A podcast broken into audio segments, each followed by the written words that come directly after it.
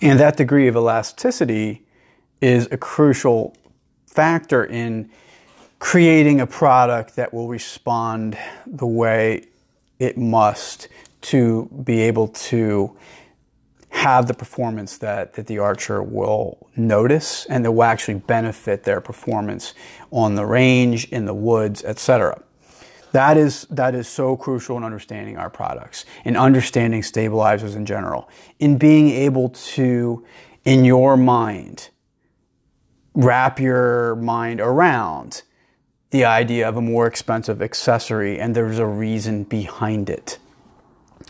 And that is just a big, big issue when running a small business, when running the kind of company we are now. Uh, this is a particular area that I run into often. So when, when you're when you're selling these kinds of products, you're constantly combating the the American consumers' already um, preconceived ideas. The level, honestly, honestly, completely um, you know, unvarnished point of view here on this is that many, if not most, consumers are entitled. They're overly entitled. They believe they deserve incredibly low prices if you consider what it is they're asking for at the price they're asking to get it. And this is a huge, huge problem when running a small business when running a high end materials small business. And I've gotten comments, uh, I've seen some recent comments on our application. So the application for our new team members um, is the same one that my current team members fill out. And I've been reading some of the comments. One of the questions I ask people is, what are some, what do you think are some of the challenges small businesses face? Interesting to read these responses. And several people have said, well, I don't own a small business, so I don't really know, but my thoughts are this.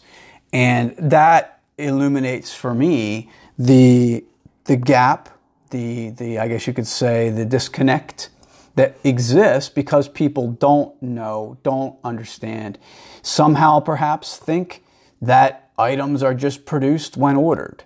Maybe they think that this material just appears you know, in a sense, when you need it. But, and not considering what it would really take to even have small, and I'm talking, when I say small, we might be talking about 10 finished units, 15 finished units, maybe 20, 25 tops. What it would take to even keep that level of inventory available, finished, and in stock. To even buy at those levels, to be able to make those quantities, you have to buy a substantial amount of material ahead of time.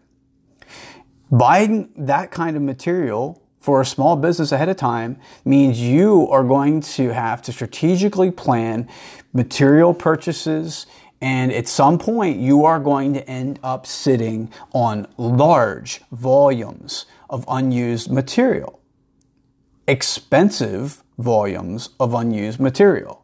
And you will have substantial amounts of financial investment just sitting waiting to be used, even if you're just trying to maintain those low inventory levels.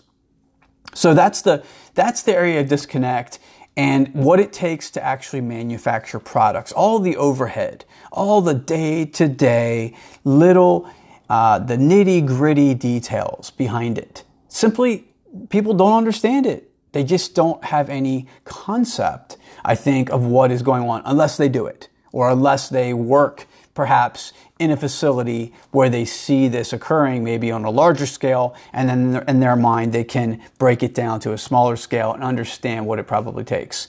But it is it is simply an enormous amount of expense that must be put into play that must be that must be considered uh, for for starting, even starting out producing products like this. Because if, if, if you get to a point where you're just selling uh, and buying more or less to keep a, you know, a small a quantity of inventory available, if you're say, you know, preparing 10, 15 and that's it, and then you just order a little bit at a time to keep replenishing those stocks, you're never going to really be able to get the profit margins high enough because buying in volume obviously is cheaper. Buying in significantly larger volumes is much cheaper. So you get to a point where you have to decide to do that because you know that for the future, for be, for the ability to grow beyond where you are, you simply have to have that.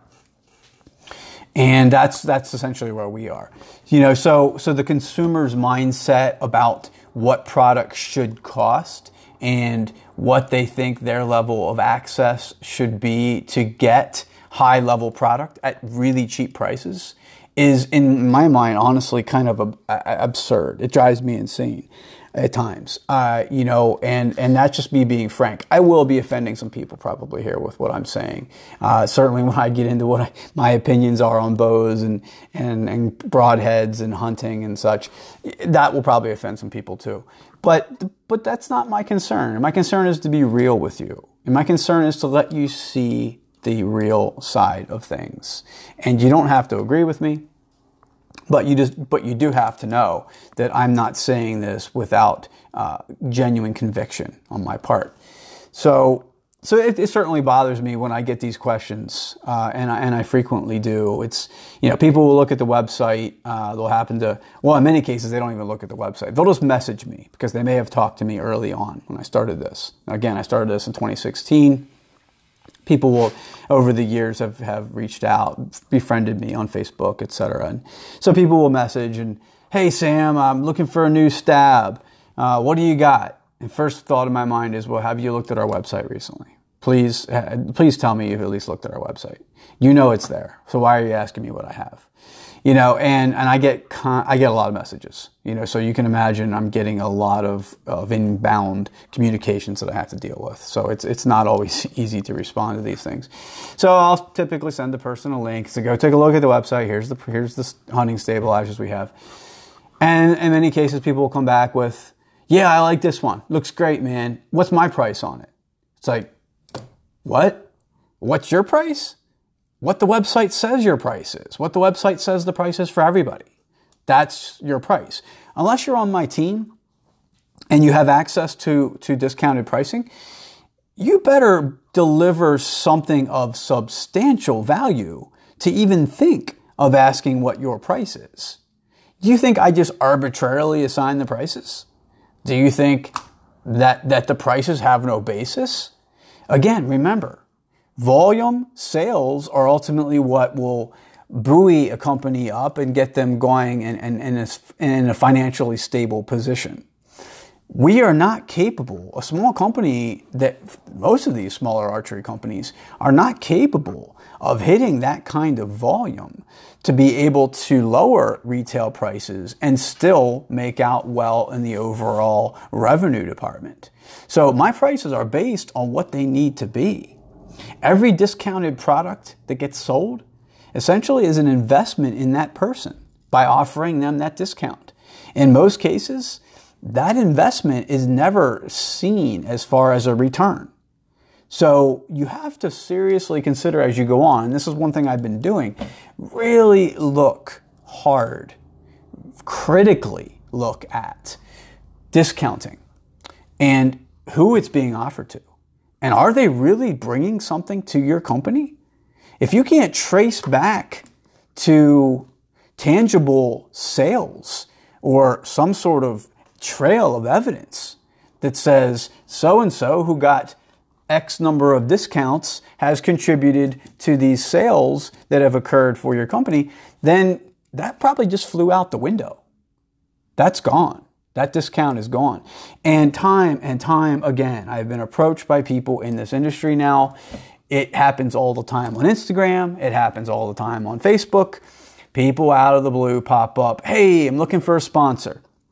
Hey, I like your gear. Looks, y'all have great gear. I typically get uh, y'alls. And I, look, I know how people talk in different parts of the country. That's that's cool. That's fine. You talk however, but you can type normal if you want to. You know, it's easier for me to understand.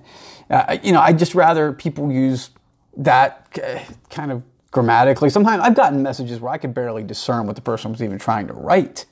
You know, in any case, so you know, I can help y'all with repping your products. I have followers on fa- on Instagram and Facebook. I've got a hunting group. I've got a developing TV show. I'm going to be on the Pursuit channel. I'm going to be on Carbon TV. I'm going to be on the Outdoor channel. I got all these Sportsman's channel. Blah blah blah. First of all, and what I've what I've really learned uh, immediately, what I've learned here is that for the most part, if you're even talking about a TV show and and wanting to have advertisers for that, then I'm already ruling you out because we've not seen the the overall benefit of of that being exposed to the public through a show is great but in most every case of these people that I'm talking to it's a show that you know runs at the 4 a.m time slot on Sunday mornings or something. You know, maybe I'm exaggerating a little here, but the point is, it's not a widely viewed program. So for me to throw a bunch of gear out their way, even if it's even if it's heavily discounted gear and not free, it just doesn't pay off. You know, it doesn't. So my advice to anybody looking to start a company, if you're looking at high-end products, you know, don't don't make some of those same mistakes. You do have to be flexible at times. You do have to consider if there are people you should be giving discounts to, but in many instances, it simply is not worth what you'll invest in it. All right. So that's a little bit of a rant, probably uh, slightly offensive to some people. and I, I, my apologies because in many cases, I, I get it. People, they're not aware. They're not necessarily aware of maybe the line that they're stepping over when they're asking for these things but then they're not also thinking about what the realities are of the, what this, this business owner is trying to do and what they're dealing with. Sitting on twenty, thirty, forty thousand dollars in materials when there aren't a lot of sales occurring at particular times of the year. Maybe that gives you a picture of what it takes to do this. And this is on a small scale. Again, we're not bee stinger. We're not these, we're not these large, we're not limb saver. We're not cranking out five, 10,000 units. We're not selling through the big box stores. You know, we're selling direct to consumer and what a challenge that is. If you get it rolling and it's effective and you really get momentum, yes, your profit margins are good because you're going direct to consumer. But quite the mountain to, to climb. It's huge. All right, so go back to some what I some of what I referred to earlier. I want to talk about team members and their their harvests.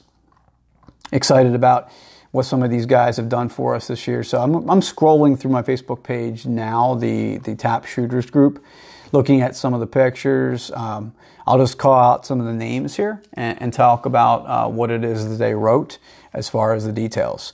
So Brian Cox, one of our brand ambassadors, all these people, by the way, are, are brand ambassadors for us that I mentioned.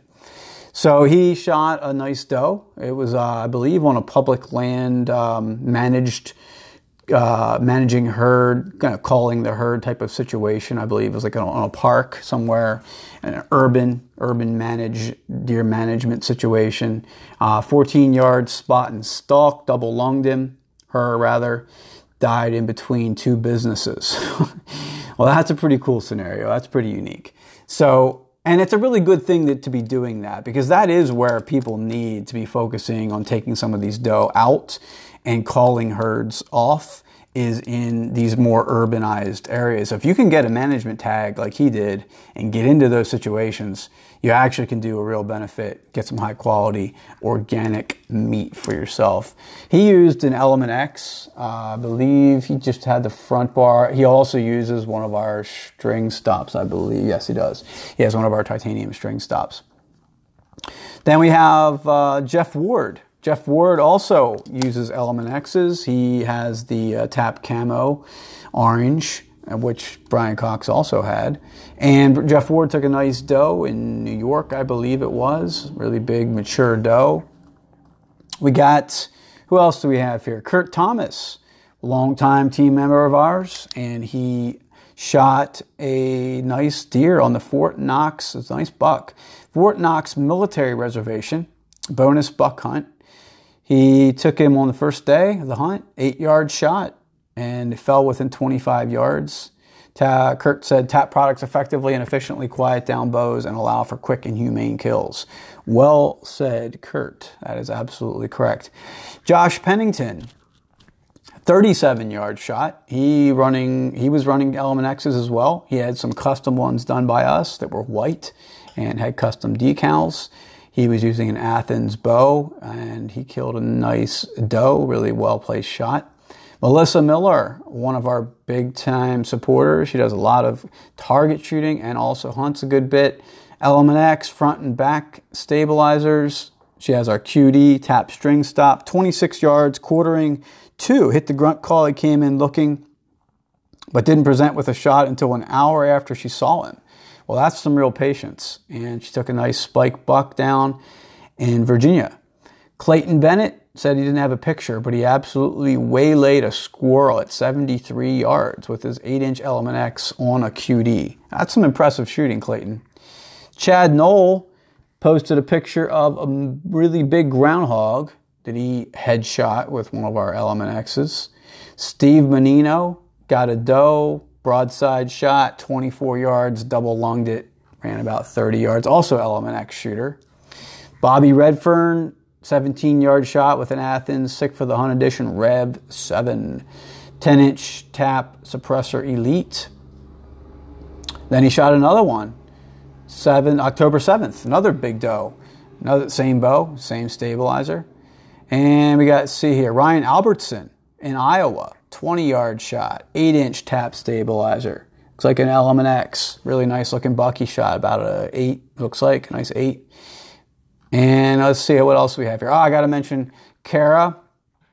And you know, I've never actually pronounced your name, your last name, out loud on uh, on the air. So I don't know exactly, but it looks like Zavaglio or Zava. Yeah, Zavaglio is what it looks like. So I don't know if that's how it's pronounced. But in any case, so Kara, she killed a seven point, her first buck ever in Connecticut, 20 yard shot, ran about 40 yards, Element X with our quick disconnect. And maybe even a bigger deal, I know she was very proud of this one as well. Prior to that, earlier in the year, she shot a black bear in, uh, I believe that was Maine, and shot it at 26 yards. Really nice harvest. See, Tyler Smith, this is the last one we had uh, commented on here. That was in Delaware. State land, 40 yard shot, went 30 yards using the TAP uh, Suppressor Elite 8 inch and a Hoyt RX1 Turbo. He said she never heard it coming. You know, honestly, that's one of the comments we get a lot with our products is that people say they're just so suppressed, so quiet. And one of the comments that uh, that our team members had made was, you know, help regular people out there understand why our products are better. Try to explain it, try to talk about what that is, how that works. And I would like to do that. I, I'm afraid that we've gone on quite a bit here, so I think maybe we have another 10 minutes or so, roughly, to get the overall amount of time I'd like to get out of this show. And there are a few other things to bring up. So I will try to summarize some of those things, talk further about specifically what it is our products bring to the table. And then I also want to mention, you know, I, I mentioned earlier I wanted to talk about broadheads and bows. So, so maybe I extend the show out a little bit. You know, maybe that's a possibility. I have the freedom to do that. That's what, that's what's really great about this. So I'm not limited. You know, it's really a matter of what will you listen to. You know, maybe you'll have to listen to it in chunks, and uh, I, I certainly don't mind that. So let's let's talk about broadheads. Let's talk about bows. I um, Iron Will. Iron Will broadheads uh, is something I, I work to deal out with the owner. So Bill is the owner of Iron Will, and he and I did a product swap, and I am extremely impressed with what it is that he manufactures. These are the solid blade 150 grains. So they're the S150s that I got. I got six of those in a case. And uh, these have the, I believe it's the A2 tool steel.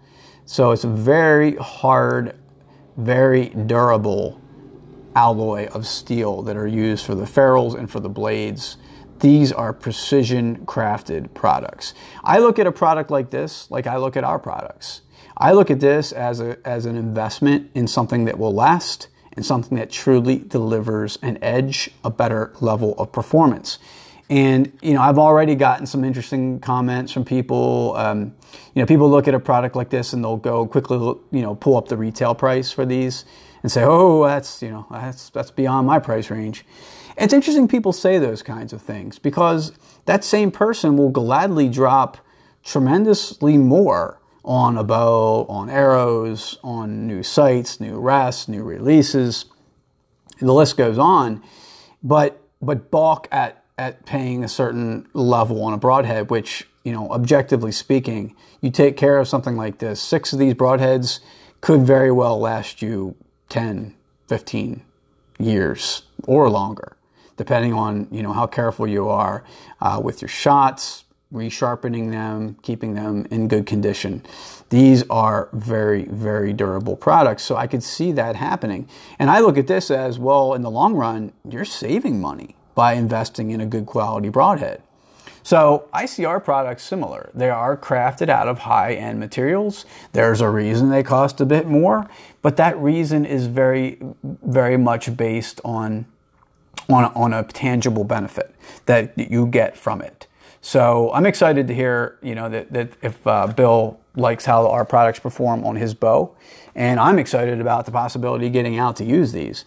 You know, I killed four deer this year with a bow, all with the same bow, Athens altitude, and I had more or less told people, uh, my family, and, and even the team members, I had said, well, I'm probably probably done for the year, but I could I could I could shoot more doe in Maryland if I would like to, and I've done a bunch of my hunting there, and now I'm very very tempted to break the bow back out and try these broadheads.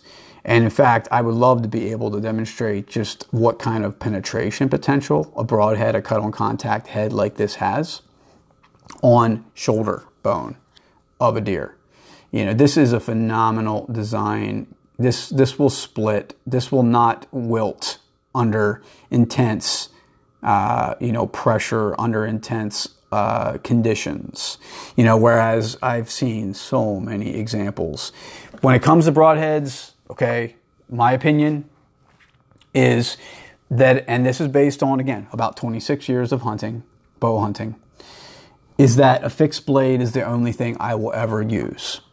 Ever, period. And I base that on, on my um, knowledge of, of how mechanical products work. And I believe strongly in the concept of no moving parts. And I will never waver from that. Now, that is not me bashing you if you use mechanical broadheads. Okay? Many, many deer, millions probably, or at least in the hundreds of thousands, are killed every year using mechanical broadheads.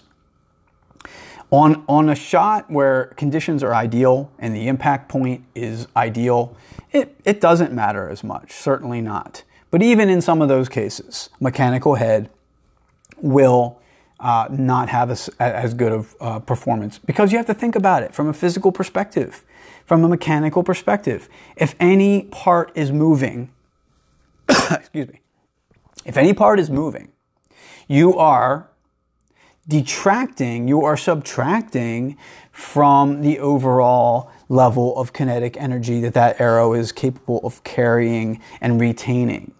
So you are you are shaving efficiency away when something has to move, when something has to open. That's how it has. I mean, I don't think you can really argue that. That is a proven issue. That is a proven fact. If you have a sufficient amount to start, sure, it's going to plow through anyway. I just like eliminating these variables. I like eliminating those factors if possible. So my choice is fixed blades only. And that is something I will continue to do. And that is not, again, a slam on you. That is not me putting down other people's choices.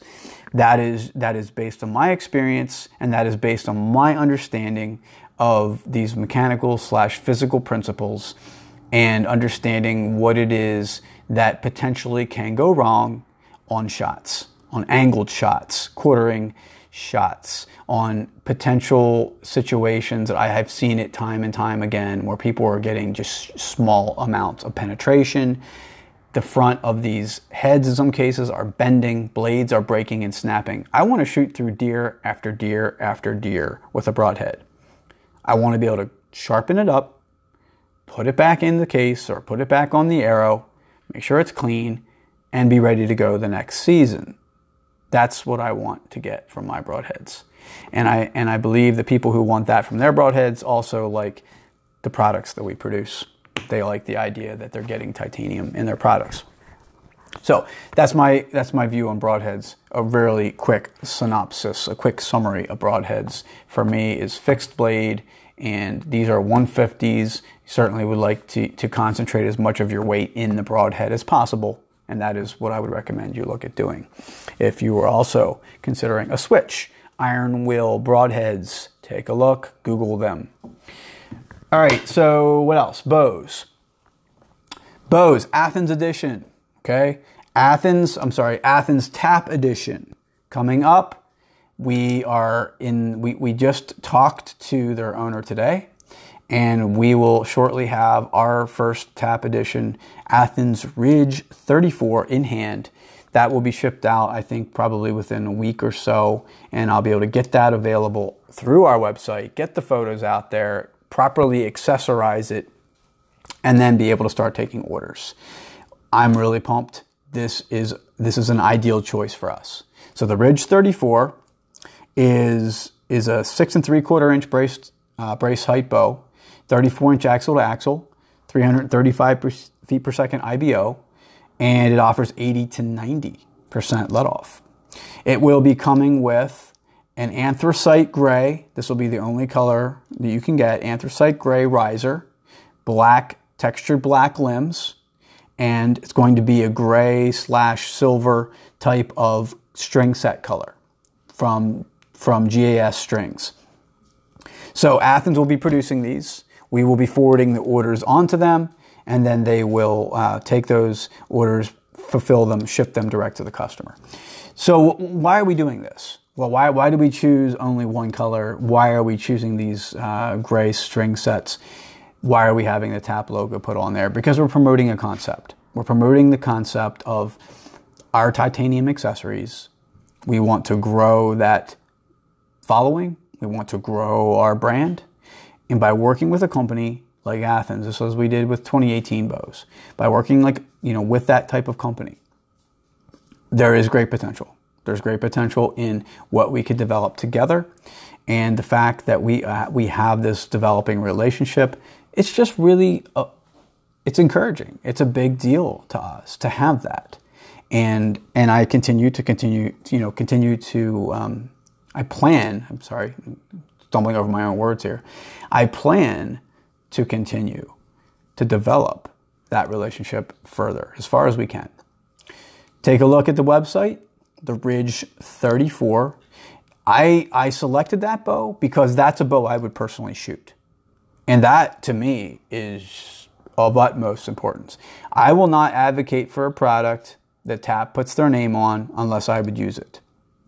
These broadheads I got from Iron Will, they look like they're right down my alley.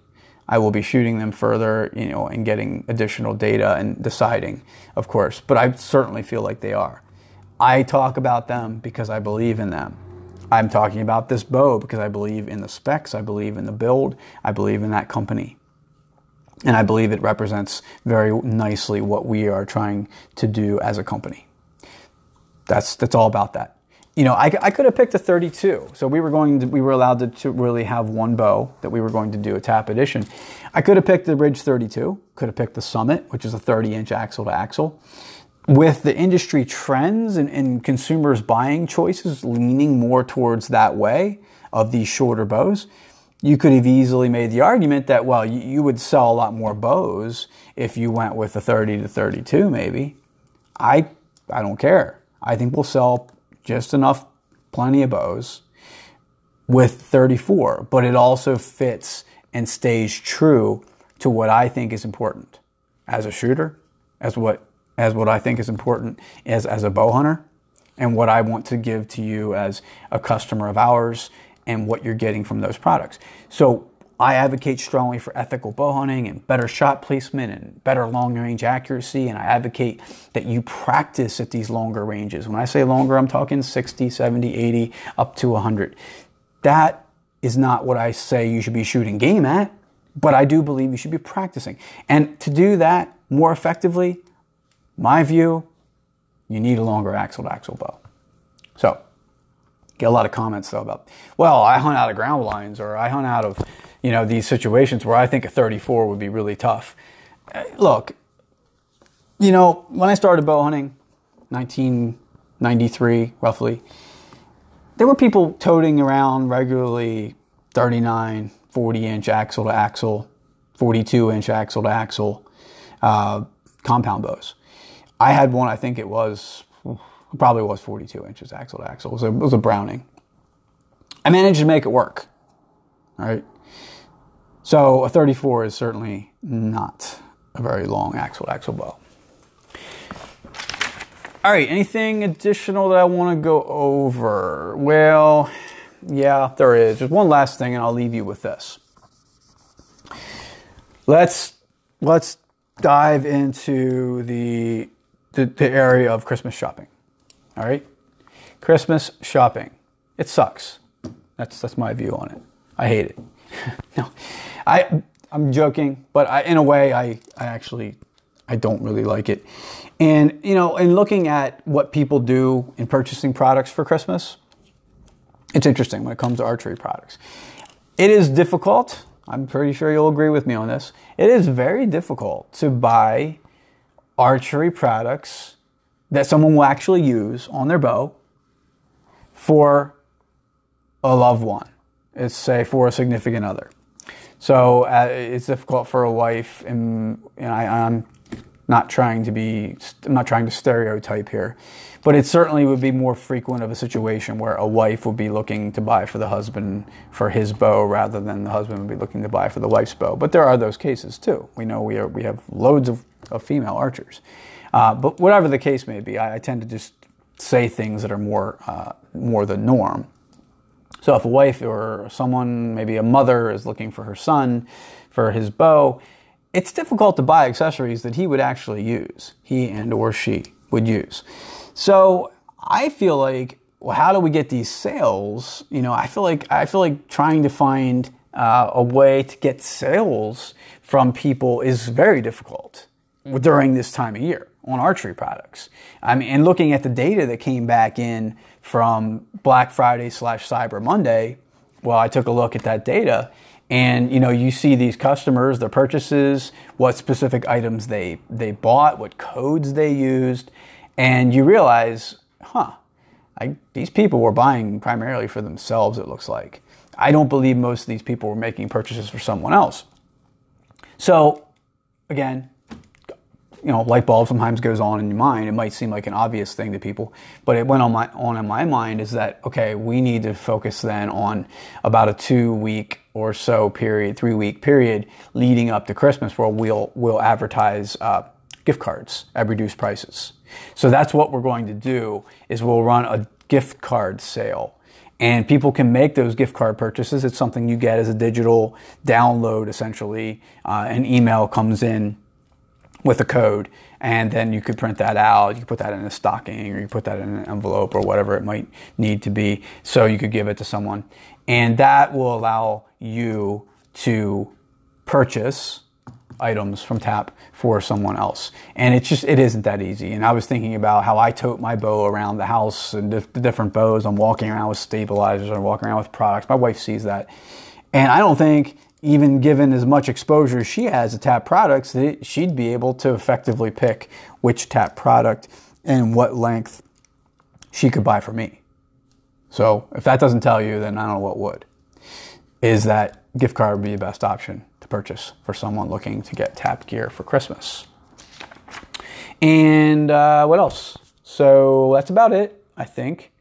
And uh, the next episode that I do, so I realized, uh, you know, I realize I've run uh, on considerably long here with this show. But the next episode, I'd like to go into my hunting in 2018. Uh, phenomenal season. Really excited about how that went.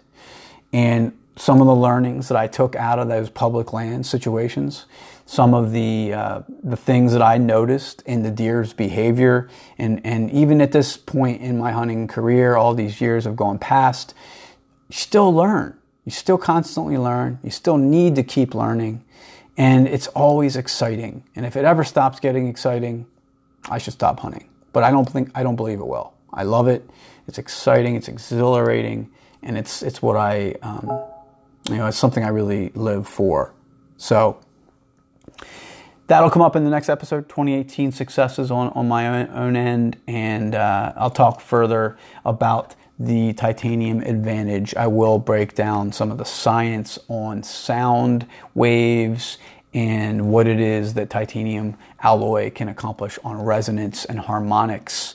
And if, if you just want to take this from today's episode and you're considering our products, if you trust what I'm saying, if you trust the voice behind this here, just know that there is a 100% um, literal basis for the performance of the products, that they truly do work, that we wouldn't have so many hundreds of people now around the country, around the world even, saying that they work if they didn't. And, you know, you still might be skeptical, but I'd ask you to really think about does Sam sound 100% sincere, 100% convinced? Does he sound like a used car salesman?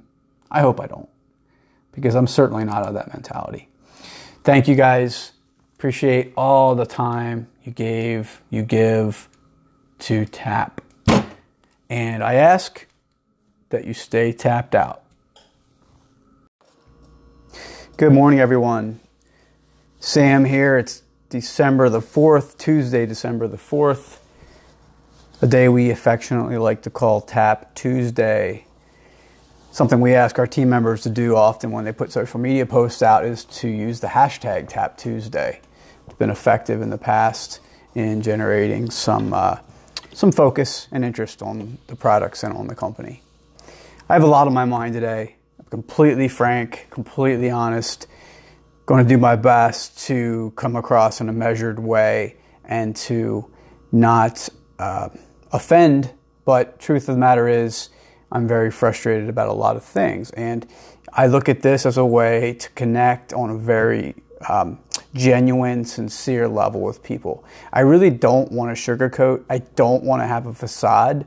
I don't want to come off like I'm, you know, putting a, a glossy coat over something that does not uh, warrant that. I want people to see the realities of attempting what it is TAP is, is doing. I want people to understand what it takes, what it truly takes. And then not only that, what you'll encounter with people, where American consumers are in their minds and the way they shop and what they're looking for and their expectations on prices, everything that that comes into play in dealing with people on a day to day basis and producing the kinds of, of high end products we do, it, it, certainly has a huge range of dynamic factors and it, it gets quite complex. And you, if you're doing what I am, you will absolutely, most certainly, without a doubt, run into significant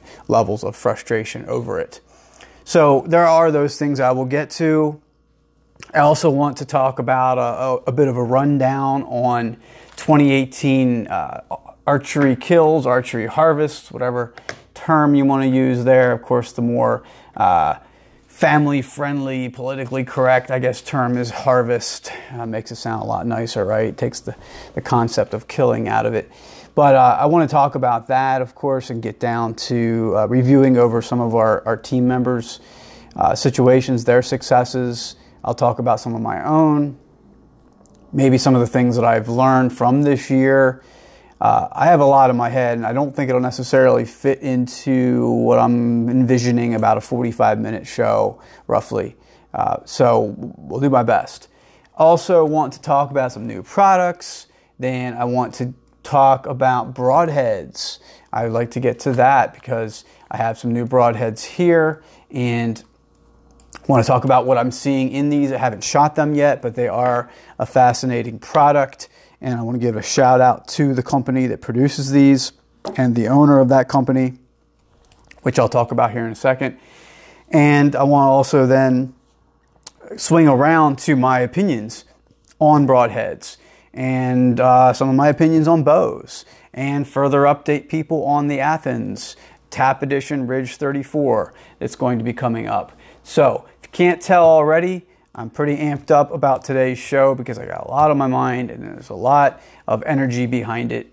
So, let's start by uh, giving some shout outs to uh, to these team members of ours. And then I'm also going to run down some of the comments that they have made in response to uh, a post that I put on Facebook. So we have this private group, Tap Shooters. You can't see it if you're not a member. Uh, it is one of the major advantages of being a team member of ours is that you do get access to this. You get access to me because I use this on a daily basis to communicate with these people. And I have gotten so close to many of the team members that they, in my mind, are truly on, on, a friendship level. And I, and I confide in a lot of these people directly. I have phone calls, texts, daily messages, and such with them. And they give me advice on things related to the company. So this is a really, really neat feature of what we're doing is this team. About 146 or so odd people right now. We'll, we'll try to increase that a good bit in our January 2019 recruitment period. Looking for really high quality candidates. Got a really nice application that I think uh, helps to sort through some of the better potential candidates that are out there. And I will be advertising that, that soon. So if you're interested, I would suggest that you do keep an eye out for those posts about the application the the team again so there's all these things that that i feel offer benefit to people to being part of our team goes far beyond the products goes far beyond the fact that these are superior products that really do work. There are other things that we offer and i don't want people trying to become part of our group just because they see the the personal financial benefit to them. So we do have industry co-ops. I won't say what they are because, again, I, I, don't want that to be as big of a factor as people coming to us because they want to, to genuinely throw their weight in support to the company and help to make the company um, you know, stand out and, and be able to advance and excel. That's what we're looking for from people there's only so much people can accomplish. I get that. Uh, and, and, I'm pretty, I think, realistic with our team members in what I ask of them. And that is more or less just, you know, a weekly post, try to like and share things that I put out there for the company, uh, listen to the podcast like this here, share the podcast, tell friends about the products. And it, that's where it kind of it gets difficult at times when it when it comes to how do I share effectively uh, with other people what, what these products do for me in my shooting. Uh, that's that's difficult, and, and, it's difficult for me to break it down to a point where it, it, it definitely resonates in the right way with with consumers. We have to consider that we're appealing to a broad array of of people in terms of their their level of experience and, and expertise in archery. So you have anywhere from the, the, the true beginner who may have just picked up a bow to people who have 30, 40, 50 years of experience in archery, very knowledgeable, very uh, seasoned, and certainly not uh, as likely to be impressed with trends or fads in the industry you have so many people that in that, that broad spectrum, and you, you want to appeal to all of them if possible. So it, it's difficult to get um, the correct wording in some cases, the correct terminology in place to our team members to help them see what it is they need to say and what it is they should be uh, carrying forth in the message about the products.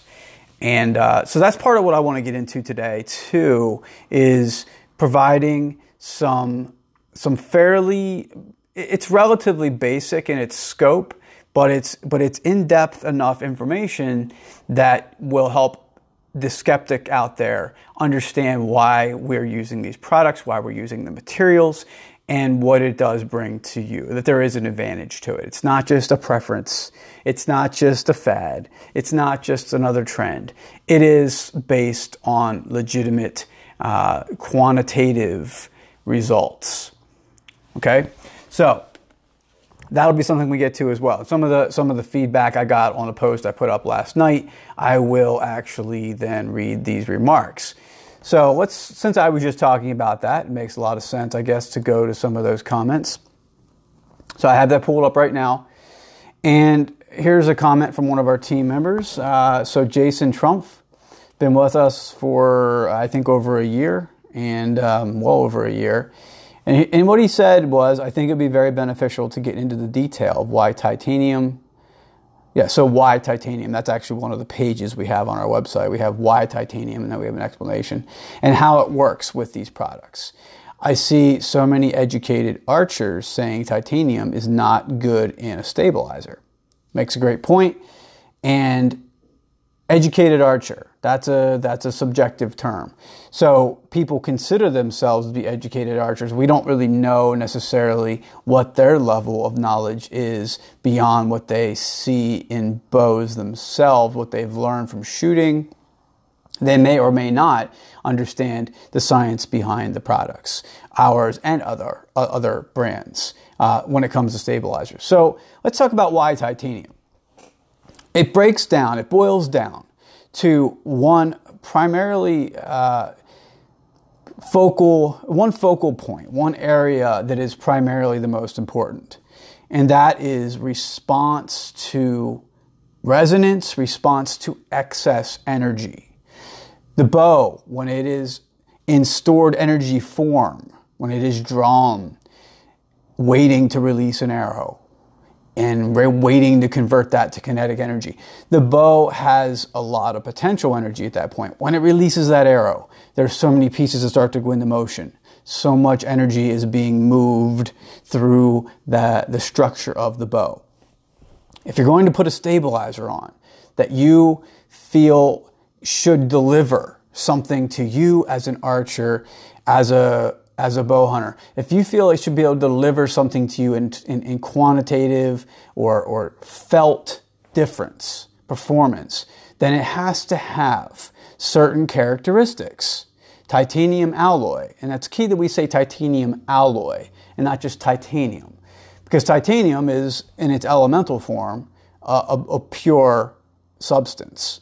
Titanium alloy, as with any metal that's been alloyed, it has been altered by having other metals added to it to strengthen it. Alloys, in almost every instance, are going to strengthen the overall properties of the metal. So you may have vanadium, aluminum, and other materials being alloyed into the process. We use titanium alloy, we use grade 9, we use it in specific thicknesses and we use grade 9 because A, we found it to be very effective, and B, we know that that particular um, alloy is very responsive to, uh, to resonance, and I'll explain that further. And we know that that particular alloy has a degree of elasticity that we want.